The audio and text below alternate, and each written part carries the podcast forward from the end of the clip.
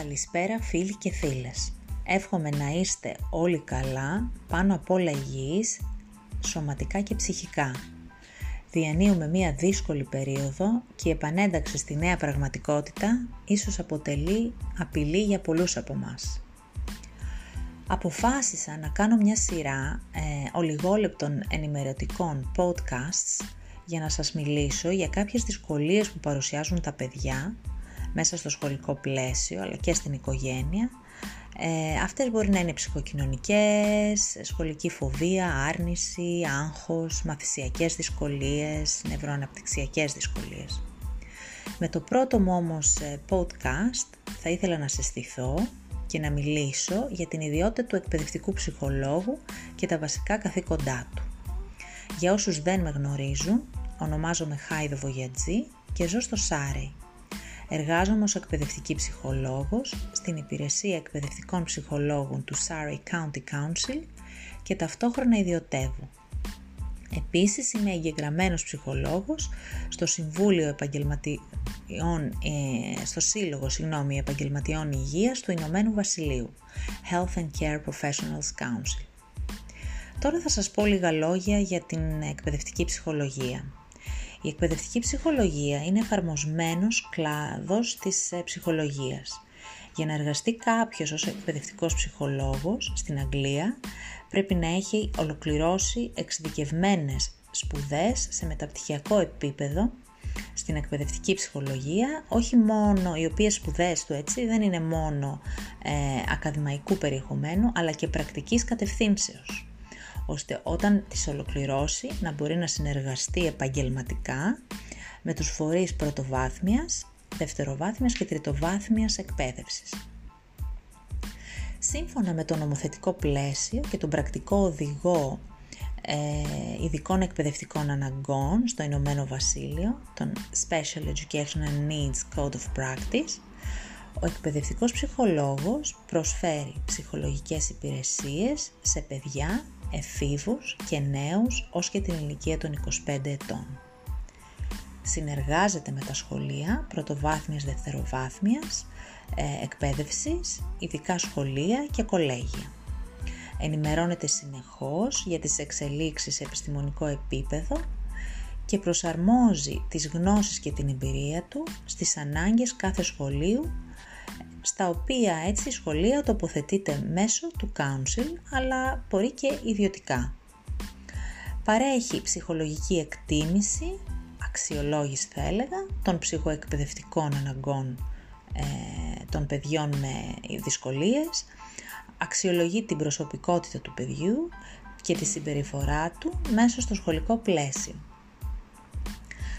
Ο εκπαιδευτικός ψυχολόγος ε, επισκέπτεται συστηματικά τα σχολεία και για να προχωρήσει στην αξιολόγηση ε, χρησιμοποιεί ε, συγκεκριμένες μεθόδους, ε, επιστημονικά τεκμηριωμένες πάντα και συγκεκριμένα εργαλεία, εστιάζοντας στη διασύνδεση της θεωρίας με την πράξη. Ο εκπαιδευτικός ψυχολόγος ε, πρέπει να έχει ευρία γνώση του εκπαιδευτικού συστήματος και των εκπαιδευτικών πρακτικών καθώς και προγραμμάτων που εφαρμόζονται στα σχολεία. Ο ρόλος του είναι πολυδιάστατος. Παρατηρεί και αξιολογεί τις δυσκολίες του παιδιού πολυπαραγοντικά. Τι σημαίνει αυτό; Διερευνά ποια είναι η φύση των δυσκολιών και κατά πόσο αυτές οι δυσκολίες επηρεάζονται από το σχολικό και οικογενειακό περιβάλλον. Με ποιους τρόπους αντιμετωπίστηκαν αυτές οι δυσκολίες μέσα στο σχολείο; Τι λειτουργήσε θετικά και πώς μπορούμε να το βοηθήσουμε περαιτέρω; Ποιες είναι οι δυνατότητές του και πώς αυτές αναδύονται μέσα στο σχολικό περιβάλλον; Ποιες είναι οι σχέσεις του με τους συμμαθητές του, τους εκπαιδευτικούς και τους γονείς; Δεν μένουμε μόνο στις δυσκολίες, αλλά μέσα από τη διαδικασία της συμβουλευτικής, ε, όπως επίσης και άλλων μεθόδων που χρησιμοποιούμε σε συνεργασία με τους γονείς και τους εκπαιδευτικούς, ανακαλύπτουμε τα θετικά του στοιχεία, προσδιορίζουμε και αναγνωρίζουμε τις δυσκολίες του και σχεδιάζουμε όλοι μαζί ένα πλάνο στόχων, στρατηγικών και παρεμβάσεων που θα το βοηθήσουν. Επίσης, στις συναντήσεις με τους γονείς και τους εκπαιδευτικούς, ε, καλείται και το παιδί να εκφέρει τις απόψεις του για το τι το δυσκολεύει και τι θεωρεί ότι το έχει βοηθήσει θετικά μέσα στο περιβάλλον που ζει, μαθαίνει και εκπαιδεύεται. Ο εκπαιδευτικός ψυχολόγος δεν μένει απλά σε μια γνωμάτευση, αλλά βλέπει τις ανάγκες του παιδιού ολιστικά.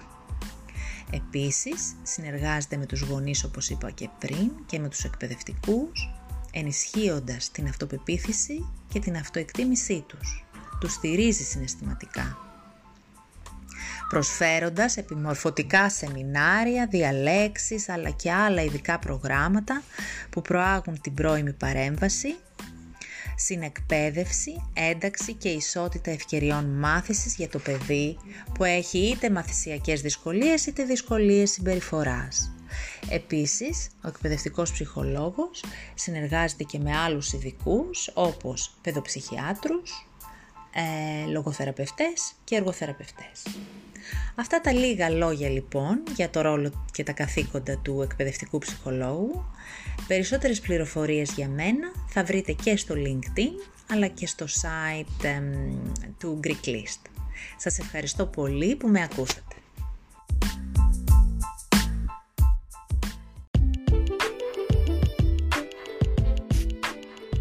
Καλησπέρα φίλοι και φίλες. Εύχομαι να είστε όλοι καλά. Σήμερα αποφάσισα να σας μιλήσω για την επιλεκτική αλαλία. Η επιλεκτική αλαλία είναι μια σπάνια αναπτυξιακή διαταραχή και χαρακτηρίζεται από τη δυσκολία του παιδιού να επικοινωνήσει λεκτικά και να μιλήσει και αυτό το κάνει σε συγκεκριμένες κοινωνικές καταστάσεις. Δηλαδή μπορεί να μην μιλάει ε, κυρίως στο σχολείο, όπου μπορεί να μην μιλάει σε κανέναν ή να μην μιλάει σε επιλεγμένο ρυθμό ατόμων το ίδιο ισχύει και για το σπίτι, όπου μπορεί να μιλάει στον μπαμπά, στη μαμά και στα αδέρφια, αλλά να αποφεύγει την επικοινωνία, τη λεκτική, με το ευρύτερο οικογενειακό περιβάλλον. Οι αιτίες είναι πολυπαραγοντικές, δηλαδή μπορεί αυτή η διαταραχή να κρύβει και άλλες δυσκολίες, όπως διαταραχές αυτιστικού φάσματος, κυρίως στο κομμάτι της κοινωνικής αλληλεπίδρασης, όπου το παιδί παρουσιάζει την επιλεκτική αλαλία ως μία επαναλαμβανόμενη συμπεριφορά, γιατί δεν έχει βρει τον τρόπο, το σωστό τρόπο για το ίδιο, για να επικοινωνήσει με τους ε, άλλους. Επίσης μπορεί να υπάρχουν και προβλήματα με το λόγο, κατανόηση και έκφραση, ε, οπότε αυτό δυσκολεύει την επικοινωνία του με τους άλλους. Ε, επίσης το άγχος είναι μια βασική αιτία της επιλεκτικής ε, αλαλίας, όπου το παιδί δεν μπορεί να ελέγξει ε, τη συναισθηματική του αντίδραση και το άγχος του τον μπλοκάρει και τον εμποδίζει να επικοινωνήσει. Ε, η επιλεκτική αλαλία είναι, σύμφωνα με το DSM-5, Diagnostic and Statistical Manual for Mental Health Disorders, είναι αγχώδης διαταραχή. Υπάρχει ένα ερευνητικό υπόβαθρο σχετικά με τους τρόπους επίλυσης του προβλήματος, στρατηγικές, τεχνικές και παρεμβάσεις, που μπορείτε να τις βρείτε στο selectivemutism.org.uk ε, όπως επίσης και το βιβλίο της Maggie Johnson ε, σχετικά με το Selective Mutism, την επιλεκτική αλληλεία, που είναι πολύ βοηθητικό και έχει αρκετές λεπτομέρειες ε, σχετικά με το πώς πρέπει να αντιμετωπίζουν το παιδί οι γονείς και οι εκπαιδευτικοί. Ένα πολύ βασικό που θα ήθελα να αναφέρω ότι είναι, είναι ότι ε, ένας από τους τρόπους επίλυσης του προβλήματος είναι να βοηθήσουμε το παιδί να έρθει αντιμέτωπο με το φόβο του, σταδιακά και οργανωμένα ενισχύοντας την πεποίθηση ότι μπορεί να τα καταφέρει. Όλοι όσοι είναι δίπλα του δεν χρειάζεται να το πιέσουν να μιλήσει ούτε να κάνουν ερωτήσεις γιατί δεν μιλάει. Το παιδί χρειάζεται να λάβει το μήνυμα ότι οι άλλοι αποδέχονται τη δυσκολία του και συναισθάνονται το φόβο του. Ξέρει ότι έχει δυσκολία και θέλει να μιλήσει αλλά δεν του βγαίνει. Το άγχος του το εμποδίζει. Άρα κοιτάμε πώς θα θεραπεύσουμε το άγχος και όχι τη συνέπεια αυτού που είναι η επιλεκτική αλαλία.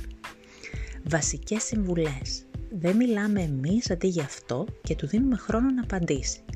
Εάν για παράδειγμα βρεθείτε έξω με το παιδί και συναντήσετε έναν ενήλικα που φοβάται ή αποφεύγει να του μιλήσει, τότε δεν θα μιλήσετε εσείς αντί γι' αυτό. Με σκοπό να καλύψετε ε, αυτή τη δυσκολία. Θα μετρήσετε από μέσα σας περίπου 5 δευτερόλεπτα ή 10 και σε, ε, αναμένοντας λεκτική ανταπόκριση, ως έστω μία λέξη ένα ψιθύρισμα. Αν δεν το κάνει την πρώτη φορά δεν πειράζει και δεν κάνουμε σχόλια για να το βγάλουμε, όπως είπα, από τη δύσκολη θέση. Αυτό ενισχύει τη σιωπηλή συμπεριφορά. Κάποια στιγμή θα το καταφέρει. Εάν μιλήσουμε εμείς νομίζοντας ότι έτσι το βοηθάμε, το μόνο που κάνουμε είναι να μάθει να αποφεύγει την απειλή και να μην προσπαθεί να αντιμετωπίσει. Όπως επίσης μαθαίνει να μην έρχεται αντιμέτωπο με το συνέστημα αυτό του φόβου. Κατά συνέπεια, το πιο βασικό είναι να σπάσουμε αυτό το φράγμα, αυτό το φαύλο κύκλο της επαναλαμβανόμενης αντίδρασης. Σιγά σιγά και με υπομονή και θάρρος θα τα καταφέρει. Αρκεί όλο αυτό να έχει οργανωθεί με συνέπεια, σταθερότητα και ενισχύοντας την αυτοπεποίθηση του παιδιού. Ευχαριστώ πάρα πολύ που το παρακολουθήσατε.